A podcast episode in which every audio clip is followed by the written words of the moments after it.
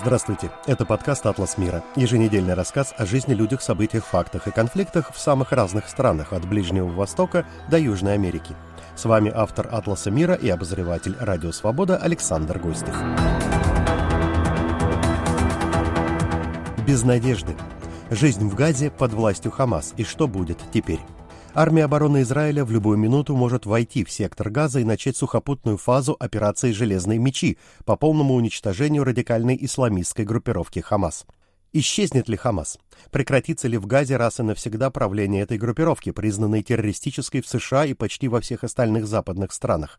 Почему Хамас удерживает власть в секторе Газа с 2007 года, и с этим до сих пор ничего нельзя было поделать? И до какого ужаса и безысходности Хамас довела собственное мирное население? Можно ли считать обитателей Газы также жертвами и заложниками боевиков? Именно об этом пойдет речь в новом выпуске «Атласа мира». Днем 18 октября президент США Джо Байден, прибывший в среду с визитом в Израиль, на встрече с премьер-министром Беньямином Натаньяху заявил, что, по всей видимости, израильская армия не несет ответственности за огромный взрыв в больнице Аляхла в секторе Газа. Накануне, как утверждали многочисленные средства массовой информации, ссылаясь на местные власти подконтрольной группировки Хамас, в больнице погибли сотни людей. Хамас, а также ряд стран Ближнего Востока выступили с утверждениями, что Израиль нанес авиаудар по больнице. Случившееся привело к массовым антиизраильским протестам в ряде стран региона и к отмене саммита с участием Байдена в Иордании.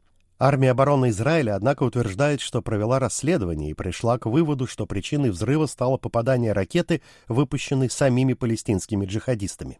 Израиль, напомню, наносит удары по сектору Газа в ответ на нападение Хамас 7 октября, жертвами которого стали более 1300 человек. Около 200 израильтян были захвачены в заложники. Число жертв в Газе, по данным местных властей, к утру 18 октября превысило 3000. Сколько из них погибло в больнице Аляхла, пока официально не сообщается. Палестинские радикальные группировки с территории Газы также по-прежнему ведут ракетные обстрелы Израиля. О том, что может произойти в секторе Газа теперь, о прошлом Хамаса и о том, как население Газа выживало под властью этой группировки в последние годы, в беседе со мной сегодня рассказывает Камбис Фатахи, директор радио Форда, иранской службы «Радио Свобода», в прошлом корреспондент корпорации BBC в Газе, освещавший там несколько предыдущих вооруженных конфликтов. Сегодня Израиль заявляет, что его цель полностью покончить с Хамас раз и навсегда. Действительно ли такая цель достижима, или это просто громкие заявления? Я верю, что израильская армия поставила перед собой такую цель, и, возможно, у нее уже есть точный план, как добиться полного уничтожения группировки Хамас. Военные эксперты полагают, что у Цахал достаточно боевого потенциала для полной оккупации сектора Газа и уничтожения Хамас. Хамас. Но не следует забывать, что и Хамас не единственная группировка там. Да, она полностью контролирует сектор Газа. Но рядом с ней действуют и другие, калибром поменьше, в первую очередь исламский джихад. Они союзники и, конечно, будут сражаться вместе против израильской армии. Но мощь армии обороны Израиля — это не миф. В прошлом Газа уже была оккупирована ею. Это всегда было целью Израиля — отсечь Хамас полностью от доступа во внешний мир. И в сам Израиль в первую очередь, и также от западного берега реки Иордан, который в основном контролирует более умеренная палестинская национальная администрация и движение Фатх. В общем, Цахал способен добиться своей цели, но при этом крайне кровопролитным способом. Если Израиль всегда был способен покончить с Хамас военными методами, почему же он не сделал этого раньше, понимая, какую страшную и постоянную угрозу для него представляет эта группировка? Uh, um, Если мы рассмотрим все последние периоды обострений и вооруженных столкновений между израильскими вооруженными силами и Хамас, то увидим, что Израиль просто никогда и не ставил перед собой задачу оккупации сектора Газа. Ему это совсем не нужно. А руководство Хамас все последние годы воспринималось израильским правительством, то есть в основном кабинетом премьера Бенемина Нетаньяху, все больше как прагматики, с которыми можно договариваться, например, при посредничестве Египта. Сектор Газа вообще перестал быть одним из основных векторов израильской внешней политики. Нетаньяху вместо этого гораздо больше внимания уделял налаживанию отношений с мусульманским миром, с арабскими странами Большого Ближнего Востока. Именно так, по мнению Израиля, лучше и быстрее всего можно было позволит добиться общей стабильности и нормализации в регионе. Если обернуться немного назад, то мы увидим, что в контексте конфликта израильские власти скорее больше были озабочены положением, складывавшимся на западном берегу реки Иордан, и тамошними столкновениями между палестинцами и еврейскими поселенцами. А в секторе Газа в последние пару лет ничего громкого не происходило, и, по мнению израильского кабинета, степень исходящей оттуда угрозы снижалась. Однако нынешнее нападение Хамас показало, насколько они ошибались, и насколько для израильского правительства, армии и разведслужб все это оказалось полной неожиданностью.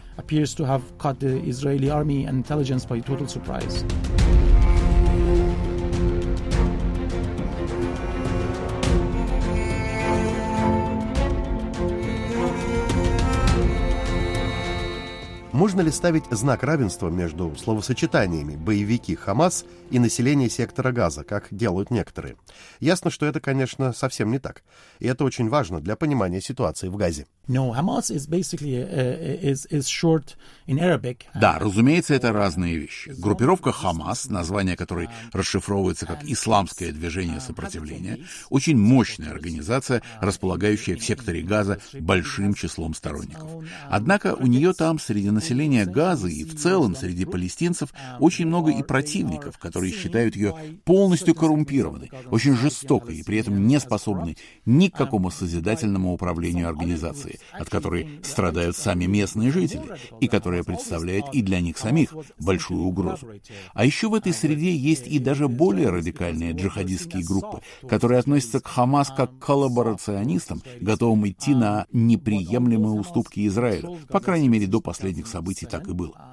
Так или иначе, в результате переворота, организованного Хамас в июле 2007 года, все государственные учреждения палестинской национальной администрации и ее силы безопасности, а затем и весь сектор Газа, в целом перешли под контроль Хамас. Но ставить знак равенства между Хамас и всей Газой, конечно, никак нельзя. Думаю, еще нужно напомнить, что территория сектора Газа и сам город Газа — это не одно и то же, хотя обычно мы привыкли считать, что это синонимы. Вообще это удивительное место, узкая полоса земли вдоль Средиземного моря, длиной около 40 километров и шириной всего от 6 до 12 километров, общей площадью примерно в 360 квадратных километров, которые населяют более 2 миллионов 200 тысяч человек, по последним подсчетам. Плотность населения здесь одна из самых высоких в мире, более 5 тысяч человек на квадратный километр. И точно не все местные жители вообще разделяют какие бы то ни было радикальные исламистские взгляды. Я очень много в свое время общался с обитателями Газы, с разными местными активистами и правозащитниками, и все они говорили именно об этом, что эта идеология им совершенно чужда, что скорее уж они поддерживают вытесненную отсюда ФАТХ, движение за национальное освобождение Палестины, а еще о том, что ужас их положения заключается в том, что власть над ними в секторе Газа захватили люди, весь смысл жизни которых сводится к вечной войне и противостоянию с соседним Израилем, потому что только так они и могут удержаться на плаву и свою власть сохранить. Мало кто представляет себе реальную жизнь в секторе Газа. Как там выживали в последние годы эти более чем 2 миллиона человек? Какова была их рутинная повседневная жизнь? В нищете и бесправии или все же нет? Все правозащитные организации, международные, западные, региональные, местные, называют сектор Газа самой большой в мире тюрьмой под открытым небом. Это место полностью блокировано и изолировано от окружающего мира. И не только Израилем, но и соседним мусульманским Египтом, о чем также нельзя забывать, 95% здешних жителей даже не имеют гарантированного постоянного доступа к чистой питьевой воде. В прошлом, когда я работал в секторе газа, я помню, как однажды пошел в душ, кажется, в 2012 году, и понял, что на меня льется совершенно соленая вода из моря, а приснительные установки там почти не работают, или работают очень плохо, и это вся вода, которая у них есть. Так что жители газа в крайней степени зависят от внешних поставок питьевой воды. А сейчас эти поставки прекращены из-за начала боевых действий и израильской ответной тотальной блокады. Также они стопроцентно зависят и от внешних поставок топлива и электроэнергии, чего они сейчас также лишились. Экономика сектора газа находится в совершенно плачевном состоянии, хотя кое-какая она там есть. Местные жители даже находят место для выращивания собственной сельскохозяйственной продукции. Немного развито рыболовство, благодаря тому, что когда-то с Израилем была достигнута компромиссная договоренность о том, что рыбаки газы могут выходить в море и удаляться для промысла на определенное количество километров от берега. И, разумеется, все жители газы очень сильно зависят от контрабанды. Почти всех товаров, которые попадают в сектор по подземным туннелям из Египта. Черный рынок здесь всегда процветал. Но в основном газа целиком полагается на внешнюю помощь и внешние поставки, в первую очередь от гуманитарных организаций. Система образования в секторе газа, в первую очередь средние школы, в основном управляется и финансируется при помощи ООН. В целом там не хватает практически всего, что нужно людям. Причем часто самые простые продукты, товары и услуги, которые мы воспринимаем как базовые, в секторе газа считаются роскошью.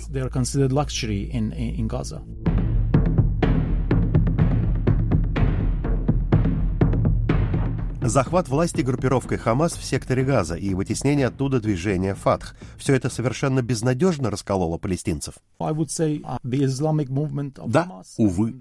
Все это демонстрирует, в насколько печальном положении оказалось палестинское общество. Именно после совершенного Хамас в 2007 году в Газе переворота и вызванного им раскола в палестинской национальной администрации, Израиль объявил сектор Газа враждебным государственным образованием и приступил к его частичной длительной экономической блокаде, периодически отключая подачу сюда электроэнергии и прекращая снабжение энергоносителями. Взрывоопасность в Газе под властью Хамас всегда дополнялась этой ежедневной контрабандой оружия из Египта через сеть все тех же подземных туннелей. Это помимо уже упомянутого одного из самых высоких в мире уровней плотности населения, а также одного из самых высоких в мире уровней безработицы.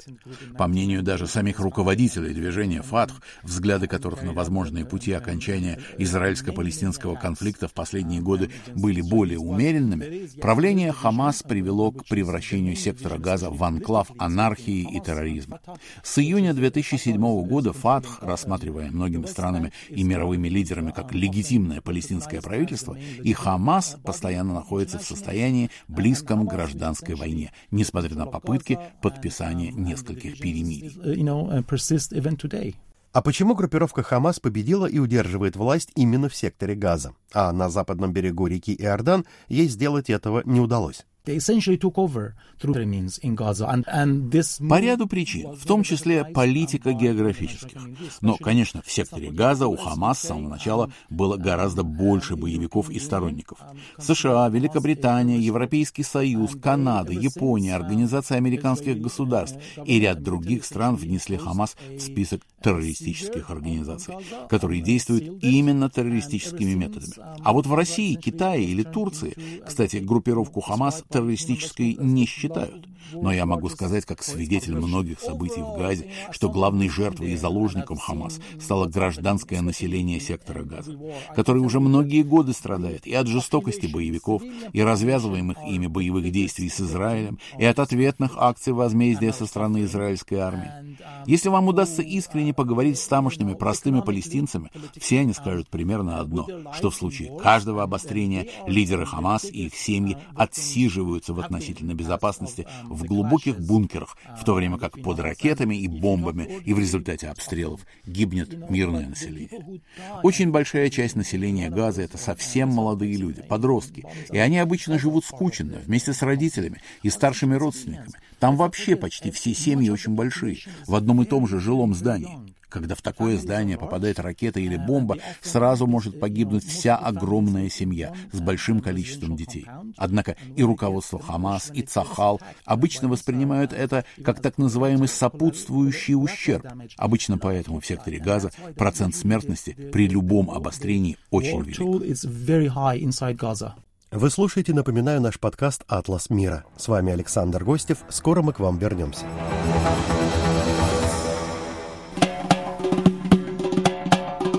Привет, меня зовут Катя Филиппович, и я представляю вам подкаст о главных событиях на Северном Кавказе за неделю.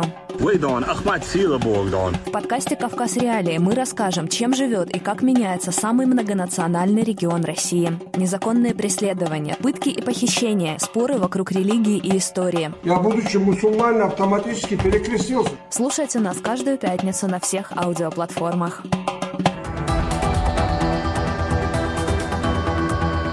А теперь с вами вновь подкаст «Атлас мира» и его автор Александр Гостев. Мы продолжаем разговор с моим коллегой Камбизом Фатахием, бывшим корреспондентом BBC в секторе Газа.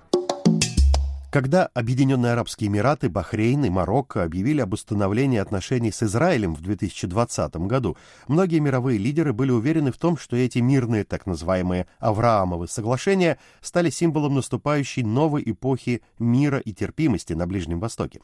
Теперь можем ли мы забыть об этом, в первую очередь о долгожданном улучшении отношений между Израилем и Саудовской Аравией? К сожалению, да, по крайней мере, в обозримой перспективе. Ведь Израиль, выстраивая до сих пор свою региональную политику, приложил немало усилий для того, чтобы убедить соседние арабские государства, в первую очередь монархии Персидского залива, забыть вообще о палестинской проблеме, особенно о секторе Газа. Но во многом и о западном береге реки Иордан, в целом об оккупированных территориях. Посыл Израиля был таков. Давайте наладим полноценные нормальные отношения. И тогда и израильско-палестинский конфликт разрешится, потому что и та же группировка Хамас будет тогда поставлена перед этим фактом, и ей останется лишь смириться с новой реальностью. Но как теперь об израильско-палестинском конфликте кто-то может забыть? Вторжение двух с половиной тысяч исламистских боевиков непосредственно на территорию Израиля и совершенная ими резня, захват заложников, убийство женщин и детей изменили вообще все. Израильский премьер Бениамин Нетаньяху, которого за очень многое массово критиковали в последнее время граждане его страны, поставлен в безвыходное положение. После такого провала его правительства и подчиненных ему израильских армий и спецслужб ему не остается ничего другого, как начать полномасштабную военную операцию возмездия под лозунгом «Смерть Хамас». Скоро мы, конечно, увидим, как Цахал начнет сухопутную операцию по оккупации сектора Газа, что казалось немыслимым еще несколько месяцев назад. Прольется море крови, в первую очередь десятков тысяч мирных жителей Газы, после чего для лидеров арабских государств региона вообще станет невозможно начинать хоть какие-то разговоры о нормализации отношений с Израилем. Все усилия американской и европейской дипломатии на этом направлении пропали даром. Вообще ситуация накалилась до предела. Не исключено, что мы стоим на пороге очень большой войны регионального масштаба, в случае, если в дело вмешается Иран.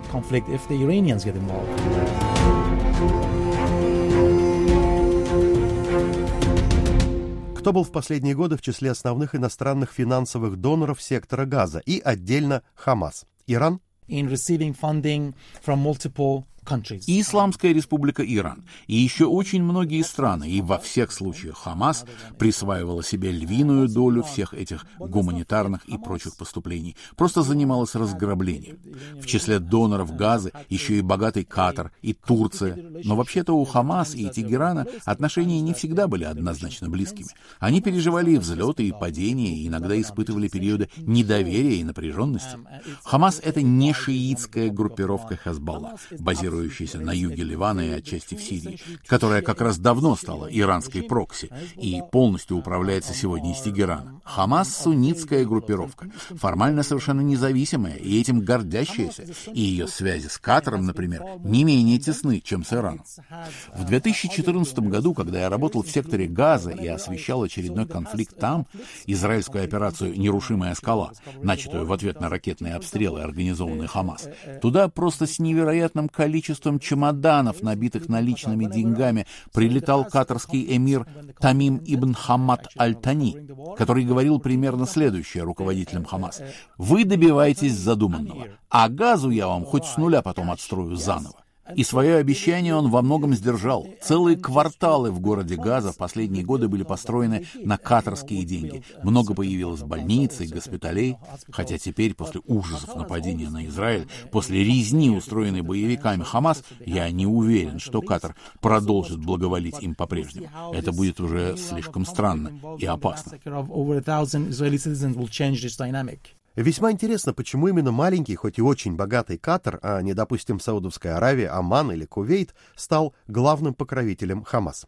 Из-за огромных внешнеполитических амбиций его правителя, который хотел бы добиться для Катара статуса влиятельного игрока на международной арене?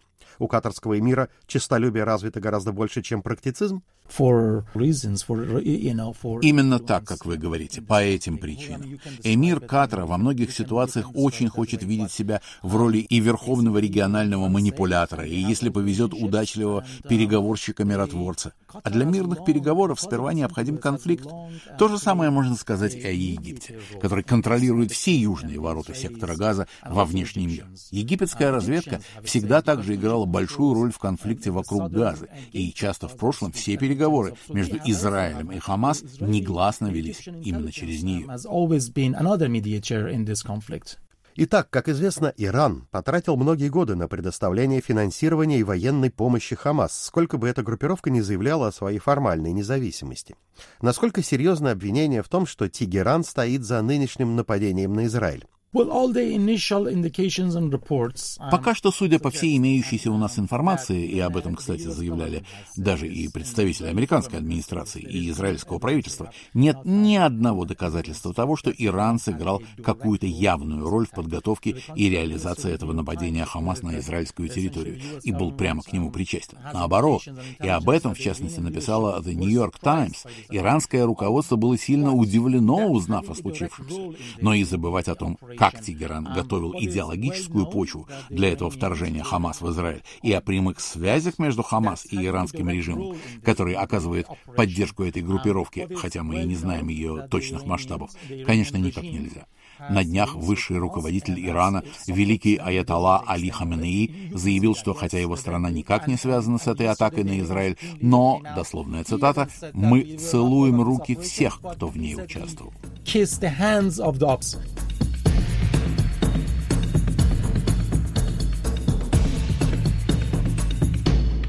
При этом сам иранский режим постоянно идеологически и пропагандистски обрабатывает собственных граждан, заявляя, что рано или поздно война с Израилем начнется, и иранцам следует готовиться к схватке с, в кавычках сатанинским сионистским государством. Или это все большая игра в покер с блефом и высокими ставками. Конечно, это опасная игра иранских правителей. У нас пока нет прямых доказательств, но есть масса сообщений о том, что Тегеран отправляет в Сирию и Ливан тысячи своих сторонников, например, разные шиитские вооруженные отряды из Ирака, и подпитывает различные тамошние проиранские прокси, вооруженные формирования, шиитские ополчения и так далее. Но пока все же, по моему мнению, прямо в происходящем Иран не замешан. Новая большая война на Ближнем Востоке, конечно, помогает России и Владимиру Путину, так как отвлекает внимание мира от войны в Украине. Чем больше войн в других местах, тем лучше для Кремля. Мы знаем о постоянном сближении Москвы и Тегерана на протяжении последних лет. При этом ведь исторически иранцы никогда не испытывали особой любви к России, как раз наоборот. Um, Сегодня Иран и Россия, конечно, уже стали военно-политическими партнерами.